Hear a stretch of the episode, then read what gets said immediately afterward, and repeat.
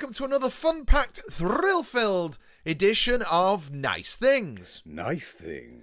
The antidote to modern living. I'm so tired. Um, and joining me, Sir Michael Livesley, this week we have. I'm Paul Carmichael, and ridicule is nothing to be scared of. Or at least that's Oh. what Adam Adamant said. Not Adam Adamant, Adam Ant. Adam Ants. They were so confusing, all of that, wasn't it? I mean, first of all, Not for got the- me. weren't they?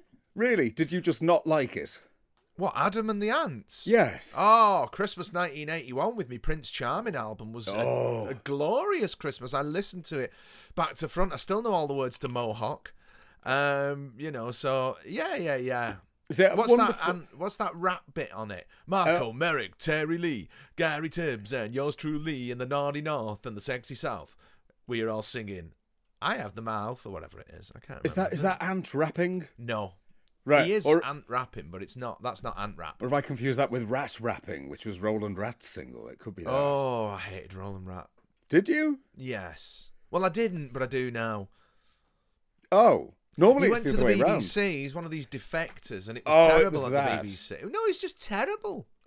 Well, not on- not on TVAM. They expanded it all out. Oh, TVAM was cool, but they expanded it all out, didn't they? And they brought in a bloody gerbil and a hamster, and then there was a girl. They were at ATV. Errol the hamster and Kevin the gerbil. He had those at I, uh, Hmm. TVAM with Anne Diamond. But then he got a bird, didn't he? And There then was he, a bird, yeah. And then he had this Roland Ratzenberger thing. It was shit. I saw it round at someone's house. No, no. Stick to what you know, lad. Transformers cartoon, bit of Timmy Mallett, Roland Rat. I didn't like the Transformers cartoons. They were cheap. Oh, I loved them. They were just adverts. They were just adverts, but I bloody loved them at the time. No, I'm afraid they did nothing for me. Although with Adam, Adam and the Ant, but well, I had two confusions there. First of all, I had the fact that my granddad remembered Adam Adamant lives. Yeah, I think I think there was a residue of that in our household. Yeah, but there were comments every time. So Adam Ant would come on and he'd start muttering about Adam Adamant lives, and I didn't know what the hell he was talking about. That was confusing. But also, I've realised only today I completely misunderstood the lyric I quoted earlier that ridicule is nothing to be scared of. One of those things where you hear it over and over again. I thought it was pretty cute, but nothing to be scared of. Right, I, I, thought he was talking about how, you know, dandyish and attractive he was. Not at all. Right, uh, misremembered lyrics are uh, sorry, misheard lyrics are a sort of a, a staple of our lives, though, isn't it? I remember my mum with, uh, you remember Brimful of Asha, corner shop. Hmm. I remember her hoovering up singing "Room full of ashes on a Friday night." I think that part of it was the fact that we had virtually it was all medium wave and AM radio, so we didn't hear, we Hmm. didn't get the full, you know, doodah, did we? And that brains, our our human brains, our marvelous human brain, um, is is excellent at if we don't quite hear something, we'll recalibrate. That must be what they said. Oh, absolutely, yeah. And then it suddenly know. turns out at the age of almost 50 that you've been misremembering it for 41 years. Oh, f- yeah, yeah, hundred percent. Bit I of a mean, shock, really. Um, Adam Ant though, that Christmas loved that. Mm. Loved that. I mean, Adam Ant was a fixture on Tiswas virtually, wasn't he? He was a big deal, just full stop. He was huge, and, and I don't know, a, a huge influence. There was, a, there is still a part of me that feels very at home if I'm sort of in vaguely piratey um, clothing. Um, Right. Ideally, if I had Diana Dors as a massive furry, that would be magnificent. A massive furry, yes, she Remember was, wasn't her? she? And that was that was a Tiswas thing. That they seem to have premieres of these videos, didn't they? Not just them, but I remember Bad Manners Mm. and Madness and all that. But I mean, I, I'm not sure if that was just because I watched Tiswas. If you watched uh, Saturday Superstore, you probably got all that too. Well, you didn't seem to get. Oh, I don't know. You didn't seem to get the the fun, silly, naughty bits quite so much. Oh, you obviously you didn't get the anarchy of Tiswas or anything like that. I think it was still Swap Shop when when Tiswas finished, and I hated Swap Shop. It was just a very boring man asking me if I wanted to give my things away. Uh, Absolutely not. And then John Craven's there, and I thought Monday to Friday, John. I can cope with you being boring and Yeah, telling yeah, me yeah. He's not going to tie slicks. on, has he, in Swap Shop? It's like, No, put a tie on and stay in the week. That's it. Stay behind your desk or in front of your desk, in fact, and tell me about the latest oil slick. I don't know what that means. That's fine, but not on not on Saturdays. That's like your teacher insisting you do school on Saturday. I Yeah, happy. bumping into him in the supermarket on a Saturday. Ooh, Yeah, we didn't like that, did we? No, I bu- I bumped into one of my uh, children's teachers uh, on holiday in Cornwall once, but it was very unfortunate because by pure chance I'd sent quite an angry email to this teacher. Naturally, I didn't read the reply because I just said, the send. I, I'm not interested in what you have to say to me. No. And that was an end of it. It and was then I an end up edict. it absolutely was. It was here are your directions. Thank you. And then imagine you sit down in a theatre in Cornwall, several hundred miles away, and the person who sits literally next to you is this man you've sent an email to. That was quite awkward. Might have followed you there. He might have done. I shall have my satisfaction. Wouldn't surprise me. Like the, like the bloke who dresses a bit like me. He's still Yeah, so he's got a nose ring now, hasn't he? he's got a nose ring.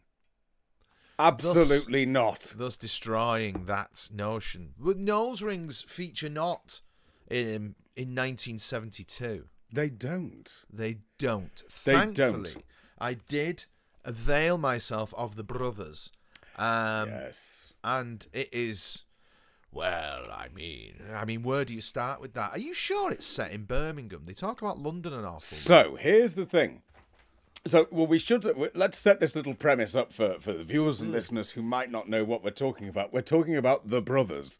Um, as can There's be mine. There we go. There now we then, go.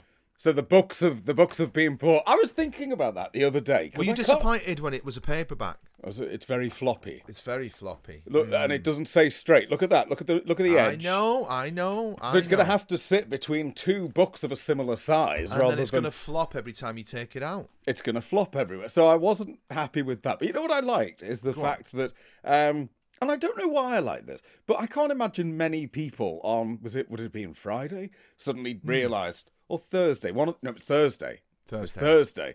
I don't think many people in the UK would have suddenly thought, I must see if there's a book about a 1970s. no it was foliage." wednesday Was it? Because we were talking about it, weren't we? And I said to you, "There's got to be a book," and then you said there isn't, and I said you should write one, and you'd kind of had all these grand plans of Yes. stalking the cliff face, Yes. quill in hand, Yes. um, you know, writing about the brothers. and then it turns out somebody has done it already. It turns out Rob Cope has has done it. Yeah, well done, Rob. But I kind of like the fact that uh, these two books, literally these two books, must have been on a shelf next to each other at Amazon, and they've been In Rob's there- house, In Rob's house, Yeah, and then they've ended the up.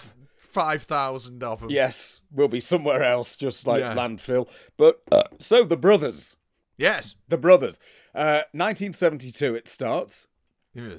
and it's the first big super soap, isn't it? It's one of those big things that the BBC becomes known for, really. Um, a bit like, well, it's got a similar feel to Juliet Bravo and The Lotus Eaters and those solid, solid programs, and certainly Howard's Way, and shows an awful lot of the cast and crew with Howard's Way. Um, and it's it's difficult to even know why it's so good because it shouldn't be interesting, should it? It's three brothers discussing trucks. So, why is it so good? Well, there's a couple of elements for me with that. Go on. First of all, it's nostalgia. Obviously, I remember the world looking like that. What struck me, and I don't know if this is actual, um, you know, the sound on tape or if it's Foley added later, but just how much 1970s cars creak and rattle, and when they shut a door, you hear the bloody thing.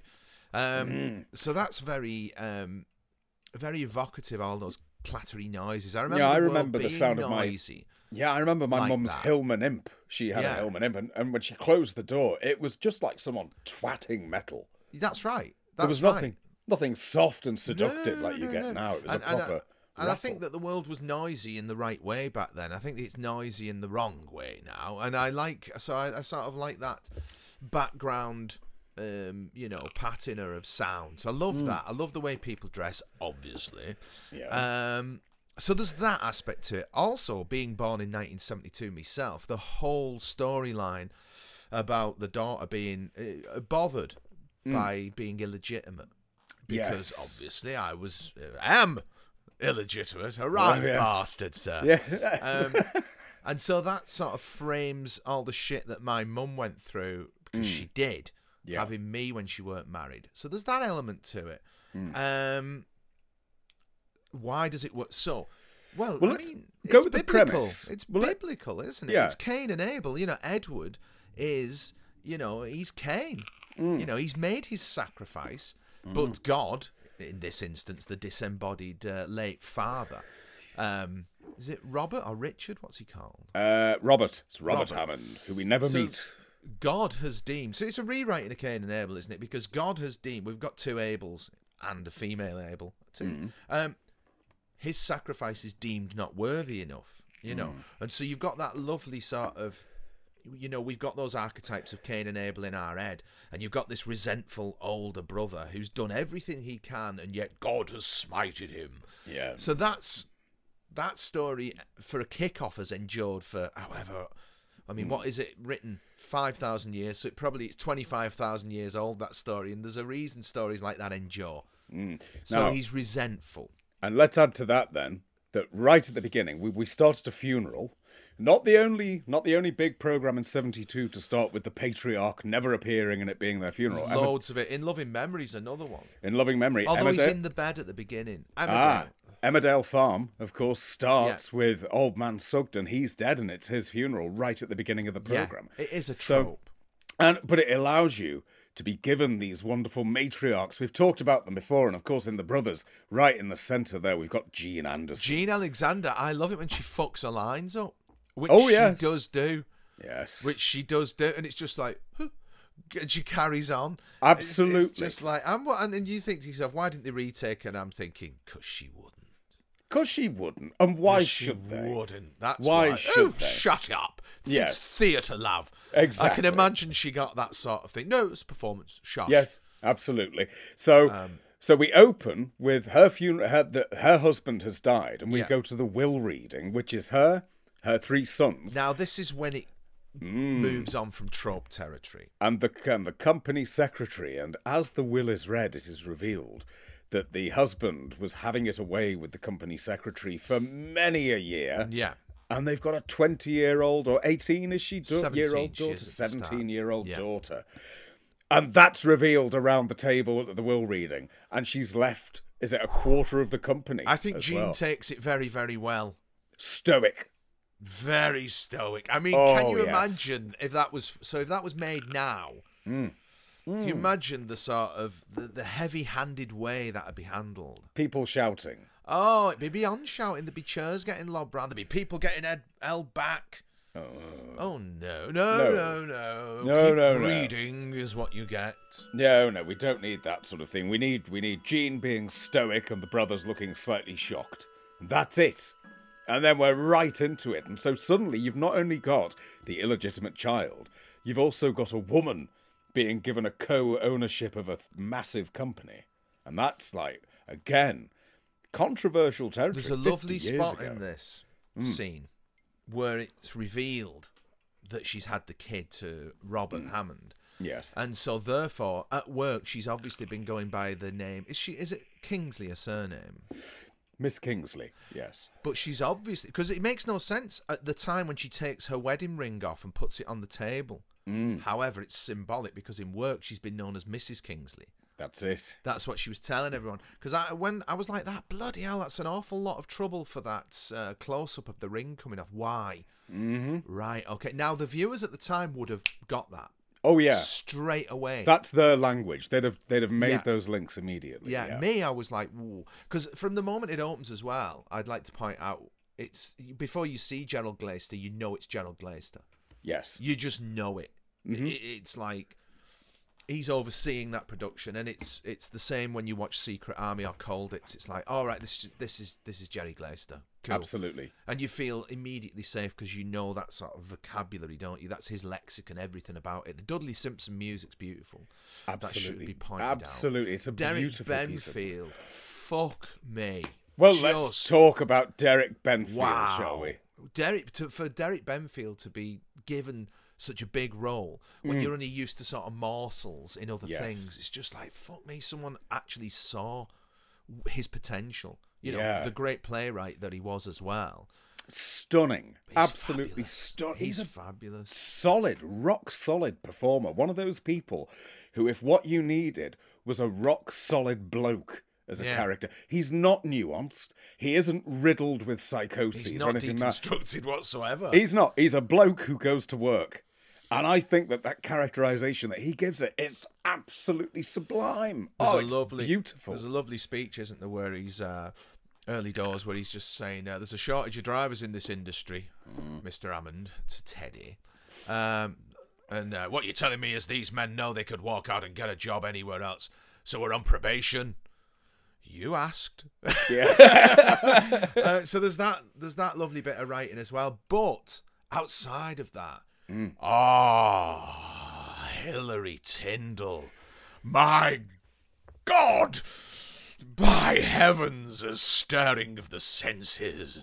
Hilary What Tindall. stunningly charismatic, sensual, beautiful woman oh yeah. who oh. can act her pants off. Ugh, shame Oh. she didn't. Yeah. She could. Wonderful. She's. She has got that thing that Liz Sladen has. She can play several emotions all at once, Hmm. but she's blatant with them. Ah. She plays one set of emotions to camera and another set of emotions to the the, the person in the scene with her. You know what I mean? Yeah. So we get to see what's going on in her head while she's while she's performing almost on a different level to the other person who she's in the scene with, Richard Easton uh, as Brian.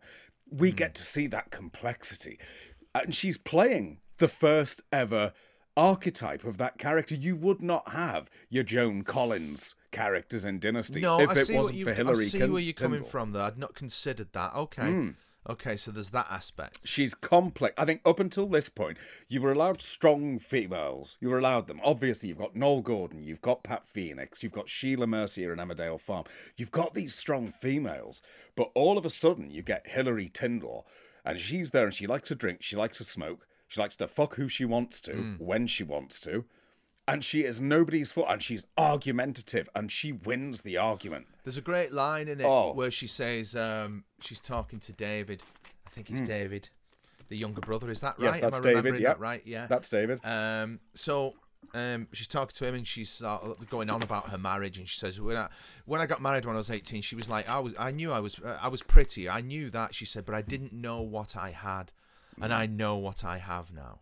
And I want it to be appreciated. And it's just like fucking hell man Yes. you know, ooh we've got a lively one here Yes. um, it's Oh. fantastic she is uh, to to read that she died at 54 is oh man she could still be working now Oh, she should, should be. should, she be. should still be working now. Yeah, it was it was breast cancer, and of course, cancer care in the early nineties wasn't what it is now. And she's fucking electric she's absolutely lights it up she's I mean, obviously, you know, my type of lady and all of that, Oh. but that's not all it's about. no, Um, you know, it's not that she's a sort of beautiful brunette lady who's strong, which I very much like.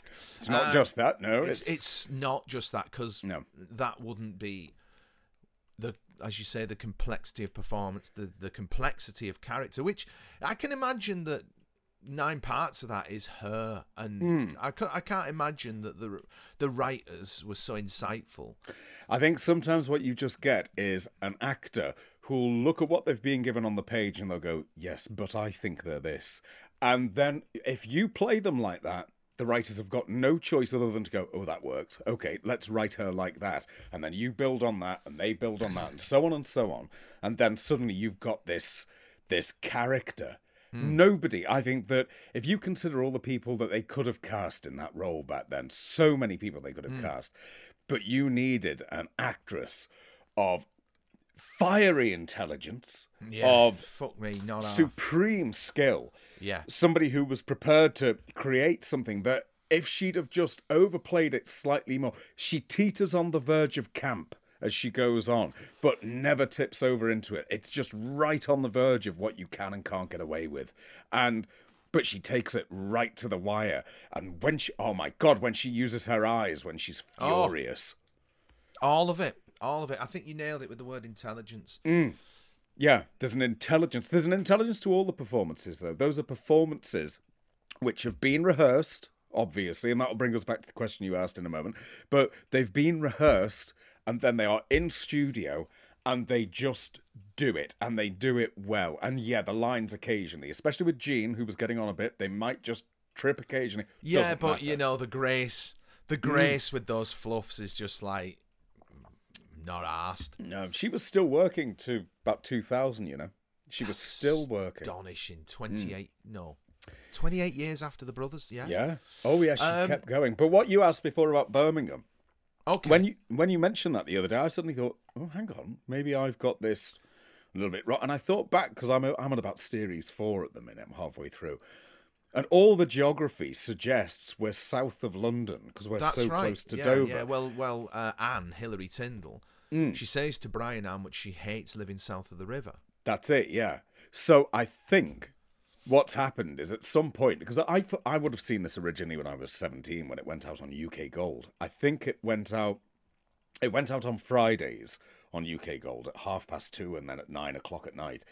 Um, and it, in that very first week, you know, when UK Gold just went have archive, bump, there you Yeah. go. Um, so I was You were an seventeen. early adopter, weren't you, Dave? Oh, I was, yeah, 17 watching Hilary. And then at the end, BBC Birmingham. and- I, I don't think I'd still be living. oh, no, no, distracting. Oh, BBC Birmingham at the end, so you do sort of go, oh, is it? But no, I think that was just where it was recorded. But it's one of those things as well because it's all over the map a little bit because Mm. with Mr. Benfield, he's sort he's very northern, isn't he? And very sort of so they've obviously trades unionist. So he's Mm-hmm. but what um what is amusing is that Glyn Owen slips into northerner when he's talking to him. Yes. Now, I, there's two schools of trains of thought on this. Is that is that not ineptitude? What's the word? Is that inability as an actor, or is that deliberate? Is that Teddy thinking, "I'll talk like you, and then I'll get where I want"? I choose to believe the latter. I choose to believe the latter. I think Glyn Owen, if you look at his track record of playing these, you know, these wonderful characters, he did the, the full run of Howard's Way, and he's stunning in it. His Did he? Oh, oh, I yeah. might have to watch Howard's Way now. Oh, then. he's in the full run, and I don't think I've ever seen anybody do a better performance as a drunk than him. Because in, in Howard's Way, he's not an alcoholic. If they made it now, he'd be an alcoholic and have problems. Back then, he was just a drunk. But his drunk performance, Well, let's talk about that because the amount of boo, just casual boozing in just this, just Hilary Tindall on the booze, just, just, all her. Of them, all of them. You know, Teddy's just like that, like Scotch. Scotch, Um, you know, yeah. Jean Alexander's like, oh, yeah, I will join you. Yes, Hmm. um, all of them. I mean, David. Um, it, it feels. What's he called now? Robin. Uh, Robin Chadwick. Robin Chadwick. Is it David? Have I got that right? I think Yes, so. David's the youngest, Brian's the middle, and Yeah. Teddy's at the top. Yeah. Yes, I'm getting mixed up with. Anyway, fuck that. So, um, the way he plays it as a right misogynistic shit to the absolutely devastating Gabrielle Drake. I know she's not your cup of tea, but Well, no, but oh, blimey. oh yes. Ah. Anyway, um, I'm getting distracted again, man. Um, Yes. The way he plays it with her, he's an absolute shit, isn't he? And and Oh yeah. and you sort of you sort of thinking to yourself, is this too sort of badly drawn? This this caricature here of he's an arsehole? um, or at the time because men weren't probably very understanding, should we say, or sympathetic or whatever to women. General perception. I'm not saying that was a fact. Is it a case that they had to, you know, heighten it in order to make him stand out from the misogynistic crowd? I think what you've got with those three brothers is you've got beautifully drawn, rock solid characterizations Oh, from each one of them. I think it is. It's that. So you've got to have the young, naive brother who will make mistake. You've got Brian, solid, or so it seems, dear. Oh no, Brian's already cracking. He's too cardboard for his own good. Now you can say, is that because he's up against Hilary? No, that's No. the character. He's That got to is be very character. beige He against has this sort be. of exotic uh, creature of the tropics that is Anne. But it leads, and oh, because I, cause I know what this is going to lead to, and it's just going to. I don't oh, tell me anything. I, I, I know, but I just I can't wait to see David how is you obviously the fool who's going to become the king at some point. Well, one would have thought Yes, But, then we we'll come to see. well, we come to a little interesting thing here, don't we? Which is in David's this. gay. No, no, oh, no, wouldn't not in 1972. Wouldn't have been allowed the uh, to be involved in the business, dear. No. No. What's interesting is when you this wonderful book here. I'm going to give you an example. The final, the final two episodes, right? Hmm. Recorded in studio, second of December 1976.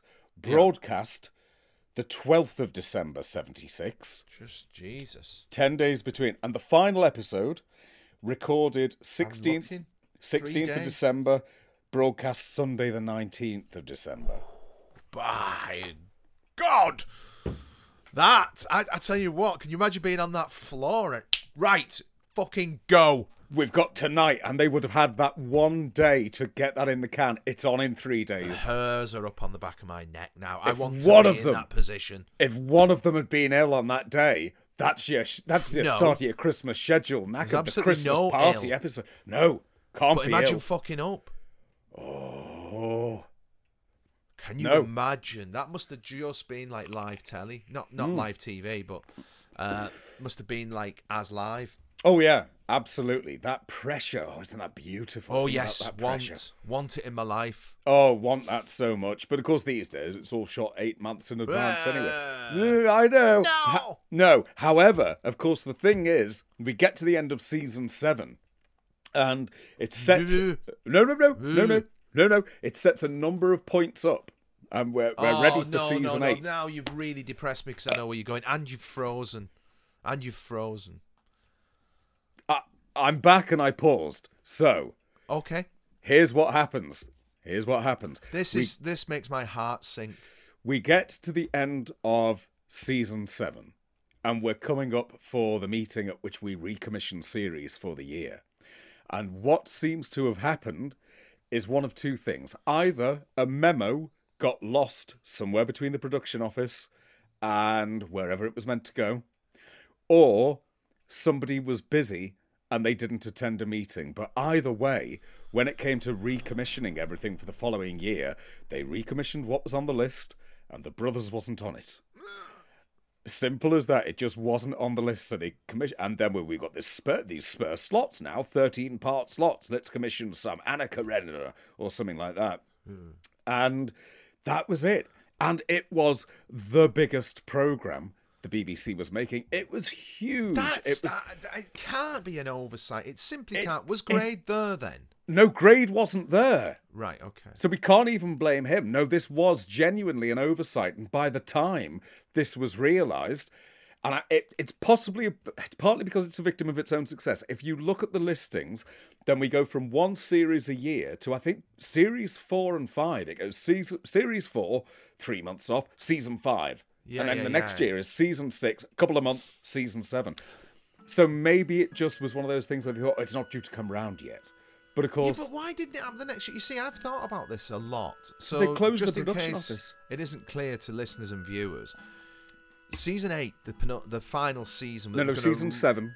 No, but season eight that was going to wrap it Mm. and complete all the story arcs was never made because, as Paul's just pointed out, it was left off paperwork.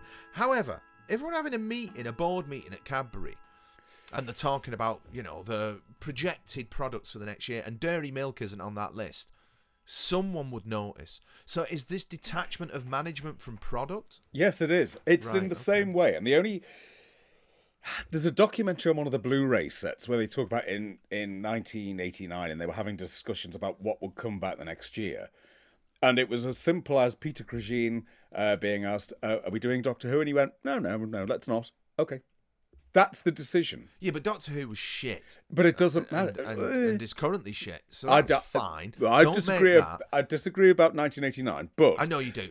But what you end up with is that's how quick the decision was. We're doing it? No, not this year. Okay, So moving on. Oh, Th- there can't have been any love for the program. But there, there was because this is a program. no, no, no, not the public. I'm on Right. about dickheads around a board table. No, but there would have been. This is where it's all so tragic that it happened. Because this is a program which was number one in the Netherlands, right? You've got it number one in the Netherlands, number one in Israel, number one all over the world. And in this country, it's number one on the BBC. You know, it's huge. So the Dutch lo- loved Hilary. They knew the score. The Dutch loved it. Well, the Dutch um, released the the album Christmas with the Hammonds, in which, which, I now want and must which have. which you must have because you Yes. get these you get you get Jennifer, you know, sort of saying, "Oh, happy Christmas to everybody listening." Then they do a bit of a song, and there is nothing, nothing beats Colin Baker's rendition of "Good King Wenceslas." It's dreadful. Hilary Oh. in a Mrs. Santa outfit. I don't think Hilary's on the record. It's in my head. So, um, Oh, right, rewinding a few steps here. What was wrong with making season eight in 1979, in 1980, in 1981? There's got to be more to this. when you close the production office, that's the first thing. And the second thing is when your actors are told, right, we're not doing it this year, they go, right, what's coming up then? And Glyn Owen walks straight into the pa- Oh no, Glyn Owen was gone by then. He's gone after season one. We can talk about him going. Um, but uh, other, you know, they would have just walked into other programs, and then they aren't available. Glaister gets pun- uh, pushed elsewhere. Secret Army. Secret Army. Oh, this is dreadful. Let's not dwell anyway. No, Let's not dwell. I Let's have six beautiful focus. series coming up. you Um, do. Is it resolved in any way at the end of seven, or is it just? Oh no, there are, there is so much that's resolved. It's not that it leaves you on.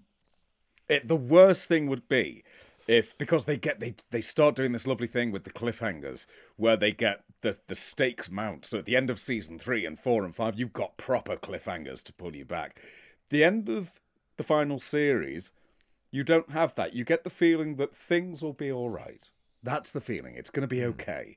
Um, and the final shot um, it's a lovely final shot, and they roll the credits over studio rather than over pictures of the cast or anything like that. So it does have a finality to it. I love how the credits begin with sort of that um, white on blue shot of the Bedford truck. Mm, It's just brill.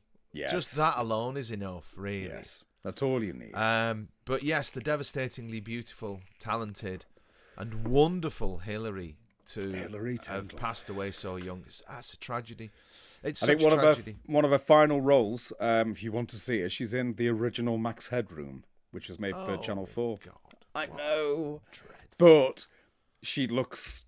God, she's stunning in that. She's stunning in that. This is ten years before she died, but my God, she was a beautiful woman. Even She was amazing, and wow, as a performer. Oh yeah. She, you know, these there are certain performers that make everyone else up the game. I mean, Jean Alexander's of that ilk. Glyn Owen's just in his own orbit. I mean, you know, so he's kind of sort of rumbunctious and just rattling round, isn't he? He is. Um, but yeah, okay, brilliant. Thank you. I'm really delighted that I listened to you because it's so good. it's such It a good series. so so good. It is. Um, It's it's very moreish. Do be careful. Oh, I've done. Yeah, I'm on the fifth now. I mean, it's it's one of those things that a lot of people wouldn't be able to get into because they've got to penetrate that sort of layer of uh, brown corduroy, haven't they? They have. Um, and and if you're not into that, then it's going to be a, a bit of an obstacle. However, not for me. I adore No. brown corduroy. yes. If you if you um, can't enjoy the brown corduroy, you are missing out. You are missing out. It's Terribly. it's splendid, and the photograph on the back of the book for the viewers Mm. is a wonderful reunion shot.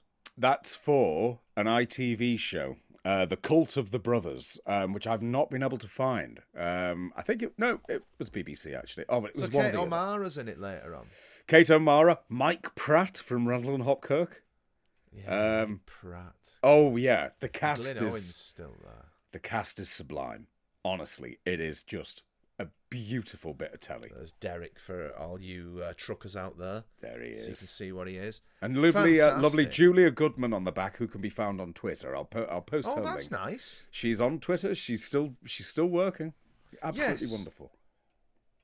Yes, so Yeah. she she's very um very interesting actress. Yeah, oh yes, yeah. I, I I'm- love how she wants to just hear about her father. She's at the party, the party scene, which is just like straight away. It's like seventies cocktail party. Here we go, blah blah blah blah blah blah, and then George A. Cooper walks on, and you're like, ah, which George A. Cooper are we getting? We're getting loud, happy George A. Cooper, not the caretaker off Grange Hill. no, we're getting loud, happy steptoe George Yes. A. Cooper, Boss. which is oh Boss. lovely.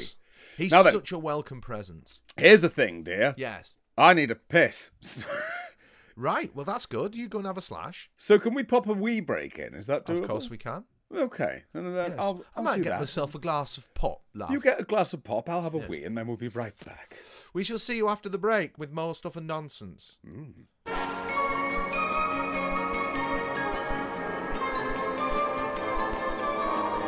There's a wonderful episode of um, Crossroads. Yeah. S- starts with a close up of someone pouring beer. Wilf, the character's name is. But he's holding it at the worst angle ever just so that he can show camera. But then behind him, his son and um, the son and uh, daughter-in-law are having a discussion in which it's made obvious that someone's got a splinter, and I. I don't want to hear that, and it's and you can just hear the muttering like, "Oh well, if you if you just push the skin back." So, oh, Good lord. oh no! I've often thought one should just detach that and just listen to those words over and over again. I do like getting a splinter though. Why? Why would you like? It? I it? don't like the getting of it. I enjoy the extraction of it.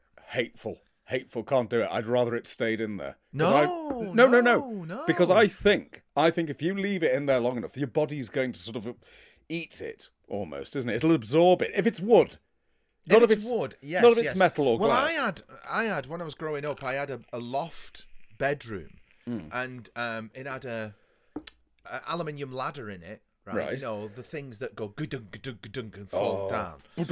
Yeah. So after a bath one night, I got it down. Now, obviously, with it being us, the rubber stopper was missing off the feet. Yeah. So it just thunk and just whacked me here. oh, And for years, I, I have a scar here. It's under your scar. It's under me tash. Yeah. Um, and for years, I had this little scar with a little yellow spot at the end that I'd pop every few weeks, right? And then after about ten years, one day, I pulled a strand of aluminium out of it. oh my God, that's awful. Yeah, yeah. Oh no. Aluminium can give you Alzheimer's as well. It's probably what's that with me, love. Oh, there you go. That's what it'll be then. Hmm. No, no, there's no joy in getting. Did you enjoy pulling that out? Was there a part of you? Oh, I did. Vindicated. The gruff vindicated. Um, yes, I did.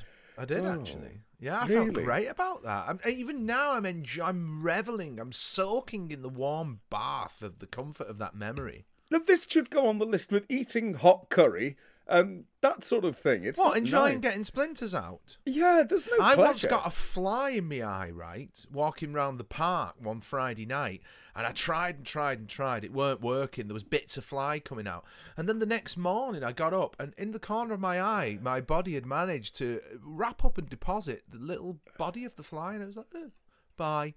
Body's an amazing thing.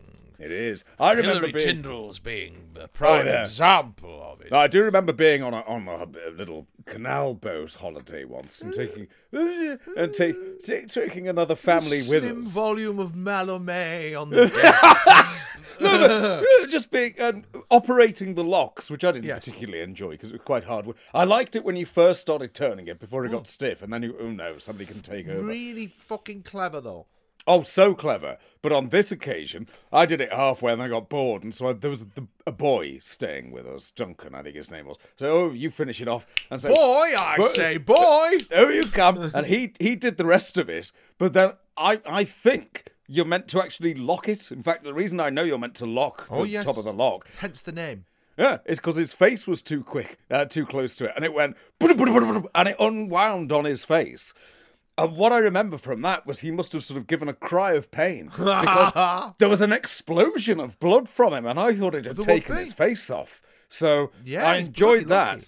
But then I got blamed for it, and ever since Well, then I've not, I've not been. Why? That's not my Because fault. Because you didn't lock the bloody handle off and it twatted him. I wasn't in charge of it by that point. I'd done the opening part. I'd shown him what to do. You do the rest. It's not you my fault if he's into the woods, weren't you, to sketch things I this was point. just, just observing. Mind was on higher things, mother. Exactly. You know. Anyway, so Duncan disorderly. um, anyway, you Yeah. had a point to make. You check your phone for it. did I? Oh yes, no, I did actually. Um, for those of you who haven't got a clue what the first half hour of the of today's show was, I've just checked, and somebody I don't approve of this normally, but someone has somebody's uploaded the brothers to YouTube, so we put a sneaky. Yeah, I posted about the brothers. I, I've had a, a sort of because I've been so so. I'm not whinging. I'm really happy. Mm-hmm. I've been so busy for weeks because it's been doing lovely, lovely things. I'm not complaining. no no. However, Friday night I managed to squirrel away some time, light the fire, and I watched From Beyond the Grave, um, Amicus, 1974, Peter Cushing. Oh God, what a fucking film that is. Yes. Um, Derek, uh, David Warner in the first one where he gets the mirror. I must feed, where the man appears shrouded in mist and Warner kills people, well, ladies, in order to uh, slake his blood lust. Um, story two: Ian Bannen, Donald, and Angela Pleasence. Where Hmm. Ian Bannen. So the premise. Do you know the film? You probably don't. No, no, it's a So film. I'm, Peter Cushing. Here's one for our Peter Cushing Appreciation Society member. Lovely. this is where we get this wrong again, but off we go. Yes. No, I only watched it the other night. So unless the aluminium that was embedded in my lip all those years has done its work. Um, so Peter Cushing is an old chap. He's sort of it's Northern Peter Cushing, right? Where he's, he talks very soft and very this, that, and the other. Oh, how are you? And all that stuff. Right. Um, and he runs a shop called Temptations. And so when people come in the shop, so the first story with David Warner, he wants this old mirror, right? And he he diddles the price down, Uh-huh. right? So obviously he's going to get his comeuppance, which he does. Yes. And then Ian Bannen comes in, ah, looking for his snuff box. Oh no, no, no, that's Ian Carmichael. I do beg your pardon. Ian Bannen meets an old soldier by the station, Donald Pleasence, selling shoelaces and stuff, and Diana Dors is his wife when Diana Dors ruled the earth. And he comes home. Um, I'm not going to spoil it for you anyway, but he's like, she's like giving him shit all the time, and all the way through the kids like laughing and blah blah blah blah. Anyway, he tells he's trying to impress Donald Pleasence, this old soldier, that he I was in the army, you know. Ah, I knew when I saw you, sir. I could tell you were a military man and all this business. So he goes in the shop to get the um, Medal of Honor because he, tells Donald Pleasence he, he was honourable in the army, and he's like, "Oh well, you've got the certificate, sir. Oh, Otherwise, any Tom, Dick, or Harry could say they won this, couldn't they?" Anyway, he buggers off in the back. "Ah, I'll come in with the certificate. Peter Cushing goes in the back. Bannen, swipe, goes out. And he's like, naughty, very naughty. so so he gets his comeuppance.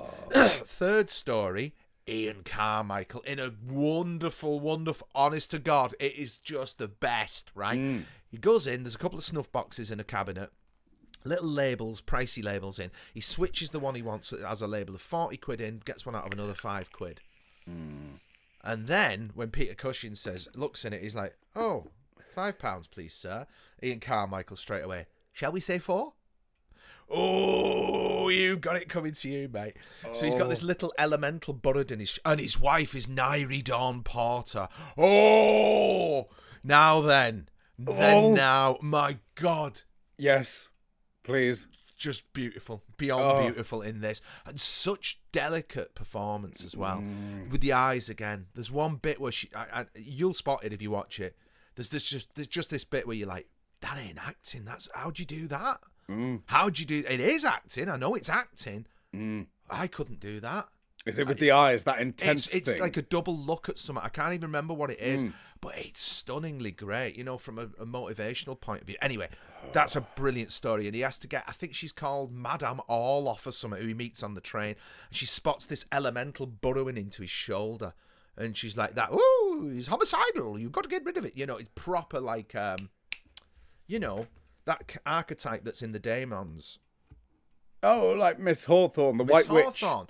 Yeah, but be I mean, literally just that line between caricature and just you know, just that line. That's wonderful. I Hmm. Didn't even mean to launch into this. I'm so No, sorry. no, no, no, no. Um, and the final story is Ian Ogilvy, and he buys an old door.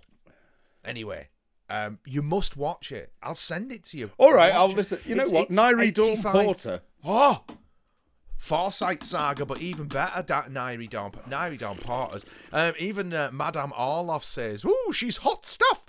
Uh, you know, because the elemental will want to get Mm. into her, as we all do. Um, so Friday night, I watched that. Yeah. Lovely night off, and then last Eve, I, I lit it. There's a point to this story. There's an actual point. Sorry about this, anyone listening and watching.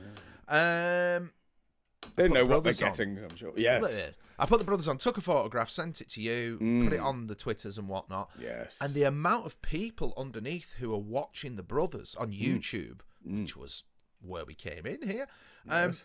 it was just like, first of all, my first thought is, "Meh, ooh, don't agree. However, no. it's just like, wow, 50 years after a show was made, bang, bang, bang, bang, bang, all these people are just like, this is wonderful. We're watching it right now. Yeah, it is. It's wonderful. is very and, comforting. and didn't you find that the old uh, the DVD set is going for quite a lot of money at the moment? Quite a lot of money. Yes. However, um, it needs to be on Blu-ray.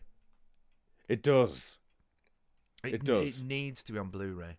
Mm. I don't know if you could do much with the picture quality because the the 16 mil film sequences are scratched to buggery.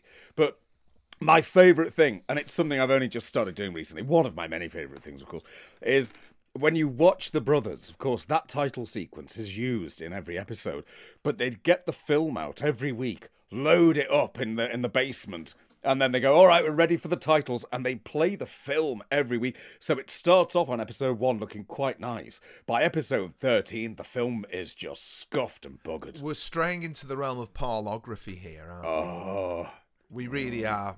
That's not something that most people would notice. no. Um, but it's like your uh, fascination with the Ambassadors of Death titles. Oh. You know, You've got to have a favourite one. You have to. And if, if it's not episode two, I want to know why. Well, why don't you tell the boys and girls the mechanics of this? the mechanics of it. Okay, you've got a wonderful director um, who works on that, and he always used to do this thing, um, Michael Ferguson, where he'd. Well, I want to make the titles a little different from usual, so he does it in his first. Um, he does it in uh, the Seeds of Death with model shots of the moon and Earth, but then in the Ambassadors of Death, uh, of Death, you get the lovely big Jon Pertwee opening titles. Then you get the recap from last week. Then you get the titles again, but they scream in with the words "The Ambassadors," and then with a "Of Death" explodes on the screen. Episode one or so. Episode two being my favourite because it's got a tape fault because they start playing the music in at twice the speed. And how did he play the music in? Um, oh, live. It's being played in live by the Grams operator. So what you would have is um, Do the boys TVs and girls know what a grams operator is? Gramophone operator. Essentially, that's where it comes from. So, just to, I'm sorry to cork No, no, your juices, but I, when you told me this, hmm. because I asked all these questions, hmm.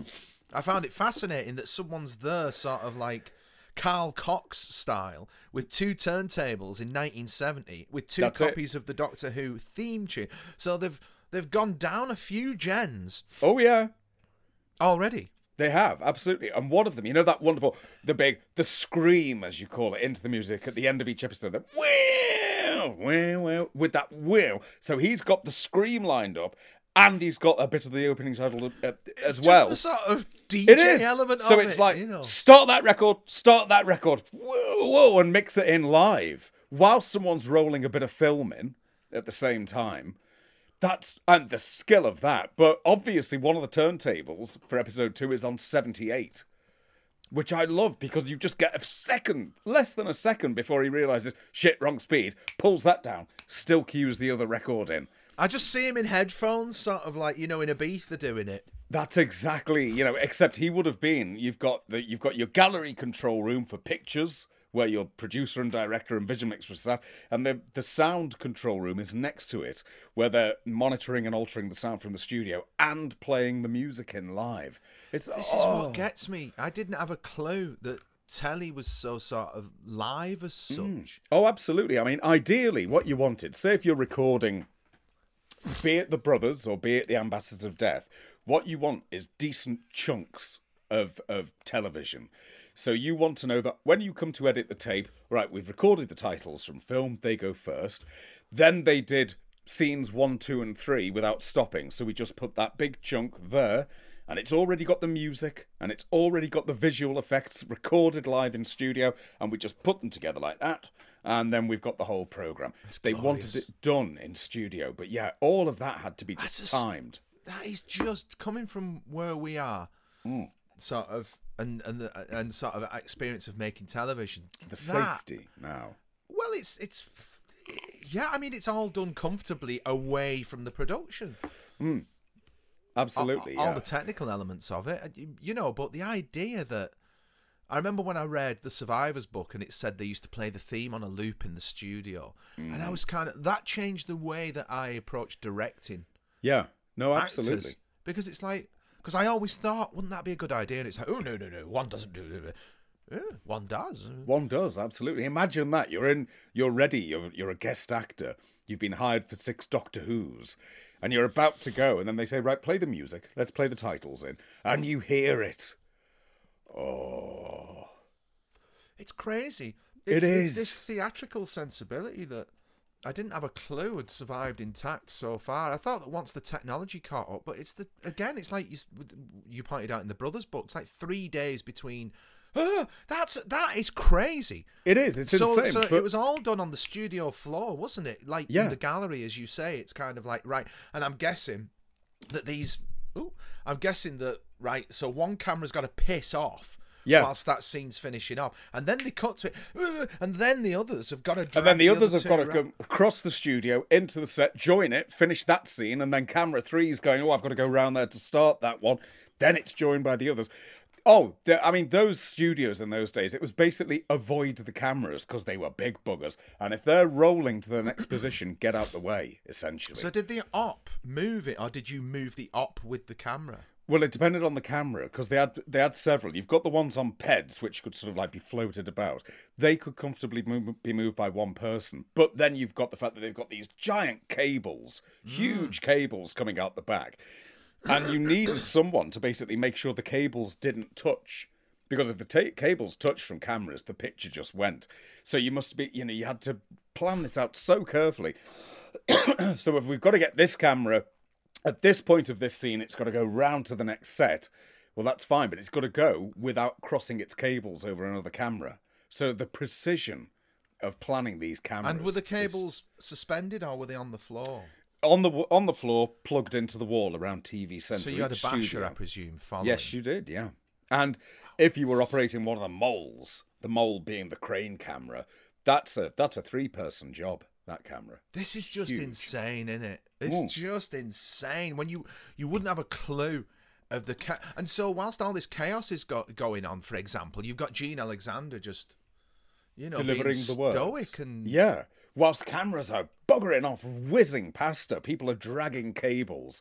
All this stuff's going on. It's great. Absolutely, it's wonderful stuff. it is. But I think the Brothers is responsible for an awful lot more as well because I think um, first series of the Brothers goes out on a Friday, goes out Fridays at ten past eight.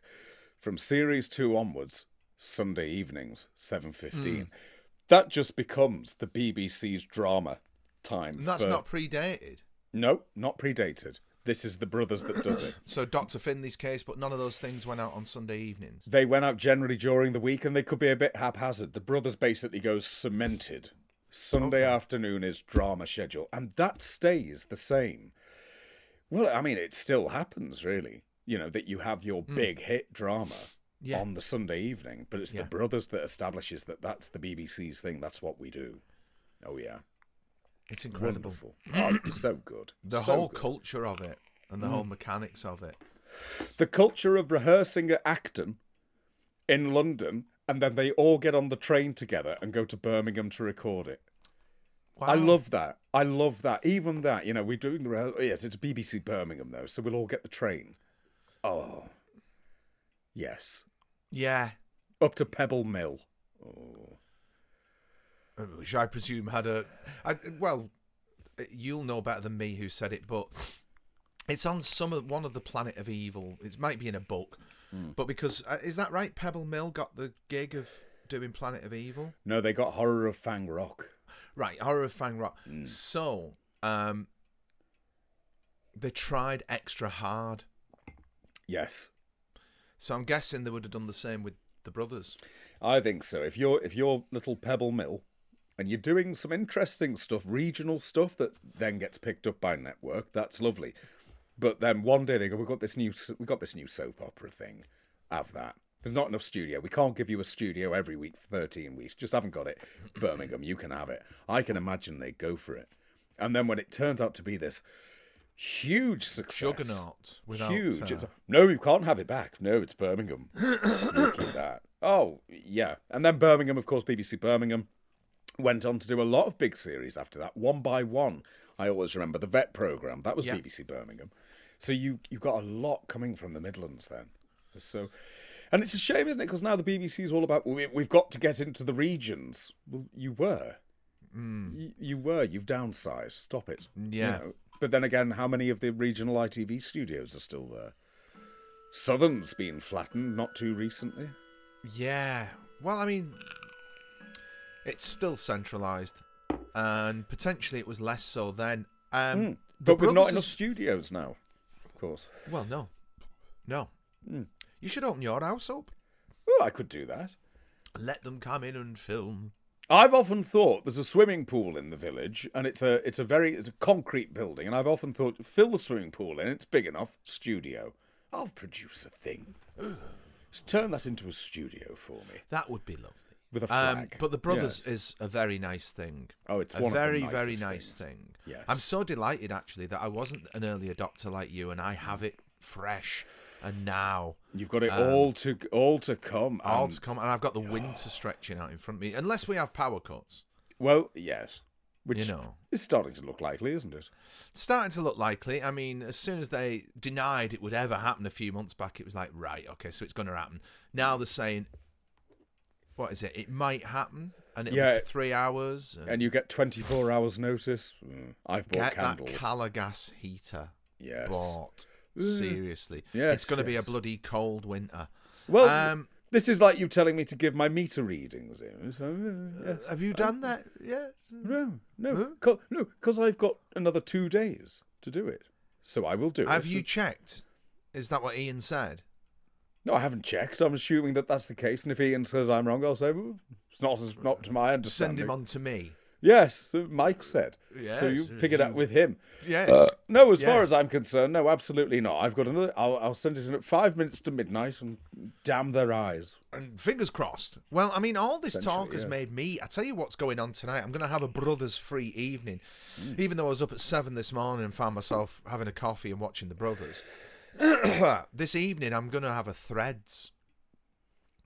I don't know what it is. There's Just, to get yourself in the mood for the just winter. Just to get myself in the mood, you know. just to get ready. Yeah. Yeah, yeah. The other day when I was in London, um, I ended up, as I told you, Hmm. in um, a pub by Euston. They're the worst, these Awful. places. Yeah. So you've got all these love songs playing, like really sad love songs, and you look round, there's just sort of very grey looking men nursing pints, Hmm. waiting for the trains. Um, and it was just, it was the most, I had to charge my phone, so I went and sat in there and had a coffee. Hmm. but what a miserable experience. But while I was in there, the telly was on, and the bloody BBC News was on, and it was just like, this is just seeping into the consciousness, this misery porn, just constantly on. Um, yeah, the Doric Flyer, don't go in there. It's horrible. No, and you're saying it's attached to Euston. I think I've been It's in a on the side, yeah. Yeah. Yeah. yeah. I mean, it's not as bad as, let's just say, what's what have we got at Euston? So you've got at Euston now outside, you've got lots of orange benches outside all the eateries where everyone can sit and like ignore each other and eat next to each other. Hmm. Um, I sat there and gave the pigeons some beef. Well, I sat off to the side. There was nowhere to sit on the orange benches, so I sat by the bike racks Uh-huh. and just chucked beef at pigeons who ended up having quite a, a lively brawl over pi- beef. Just uh, pigeons meant to be beef eaters. I'm not certain, to be honest, but they were very small pieces I gave to them. This is going to be used as evidence in future when we get some pigeon sort of Creutzfeldt-Jakob variant. I think. Yeah, This is- yeah. Or this is where it giant started. pigeons stalking Euston, you know, beefed up. All right, Oh. flick knives and stuff. um, so yeah, I was sat there and it was like I wanted to charge my phone and I had a look in all the various hideous like Nando's and what else is there? Um, one of these coffee chains, horrid, Mm, horrid, and all the plug sockets were hogged by young people. Fuck off! So I had to go and sit um, down amongst the grey men, and um, I had I plugged it in. We were all right, but by God, did I pay! It was livened up towards the end by a bunch of young ladies coming in who were all like bippy and ordering wine, and then I had to go. So, Oh. but threads, yes, it was kind of like being in threads. It sounds it actually. Yeah, yeah. Yes. So you don't fancy a threads yourself? I did threads about three months ago. Occasionally, I, it's one of those things which I feel like, okay, I'm going to have to do it. A Yes. bit like, a bit like Peter Watkins films. I don't look forwards to it, but occasionally I go, I've got to watch Culloden. Okay, build yourself up. It's like a sore tooth and it just waggling. It's like, ow. Uh, yeah, ow, but, you, but you've got to do it. You've got to do it. I find I've got to do threads every couple of years, and I Yeah. don't. I don't enjoy it, but I'll make myself do it. But it's oh I don't know. Should I do it or not? no, I think you should do it. Right, But okay. then, I mean, just try and make sure you've tartan trousers tomorrow so that you can recover. Um, the only Yes. the only respite is, of course, the very final shot of Threads is the girl who's given birth to some sort of jelly. And she screams, and luckily she's got fillings, so you can go. Ah, you wouldn't have fillings, okay? So I can suspend disbelief here. Yes. Was But- she, she, why wouldn't she have fillings? Well, she was born after the bomb went off. Oh, I see. I thought you meant the strontium would have made them all fall out. Ooh, no, ooh, no, I don't want to think about Nothing that. so technical.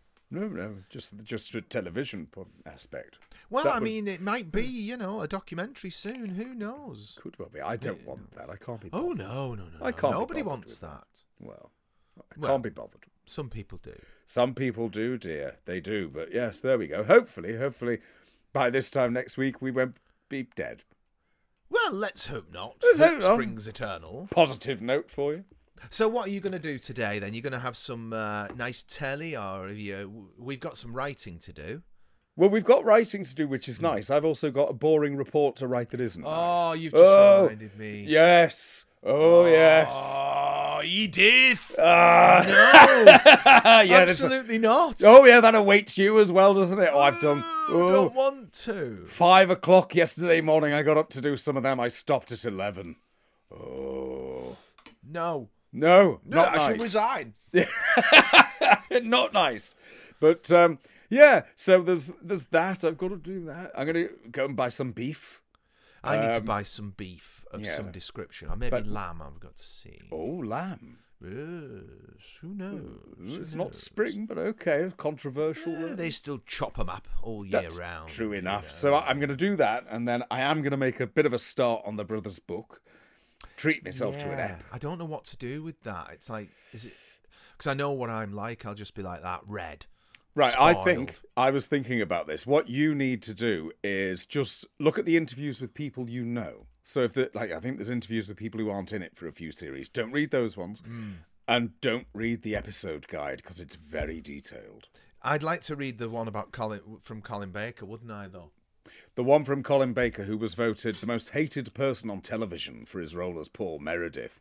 And he's thinking, oh, that's rather nice. I used to be an accountant, and now I've got this award from, know, the Sun or something like that.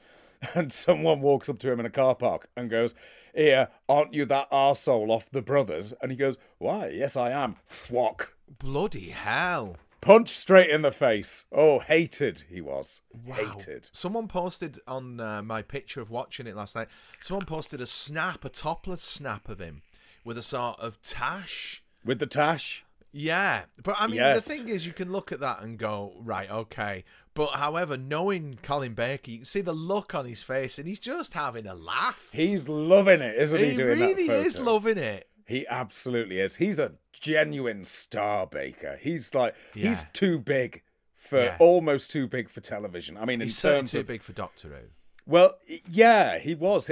He's I bigger than the in character. status terms. I just mean in performance terms. Yes, it's it's a- far it's too a big. Giant performance. I think that's a performance that would benefit now because everything looks bigger. We're not shooting in Studio Three. I think now that's a performance that would work.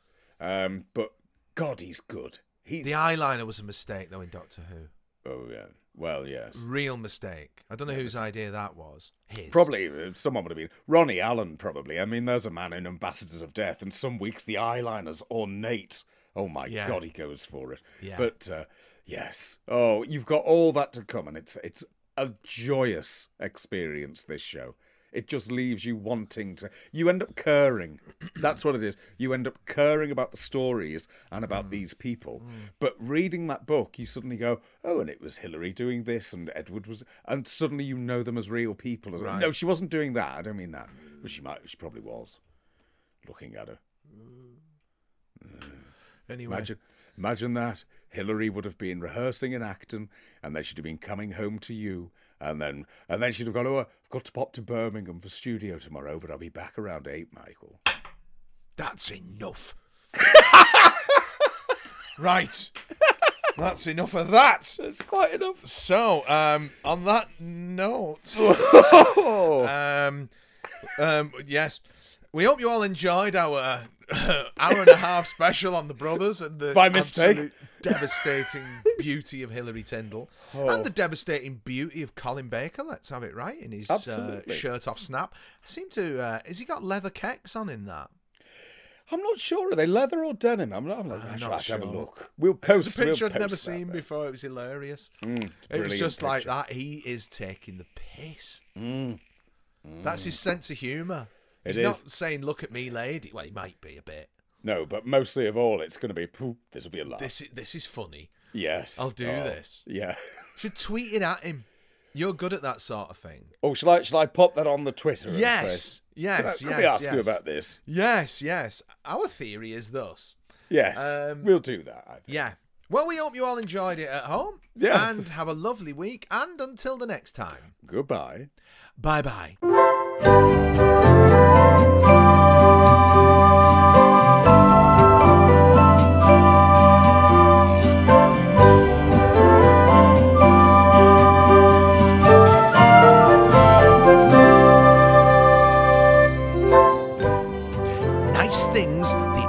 To Modern Living, was presented by Sir Michael Livesley and Lady Paul Carmichael. The music was written by Michael Livesley, and the flutes were played by Andy Frizzell and John No Jokes Please Lewis. Nice Things is a Guilty Dog production.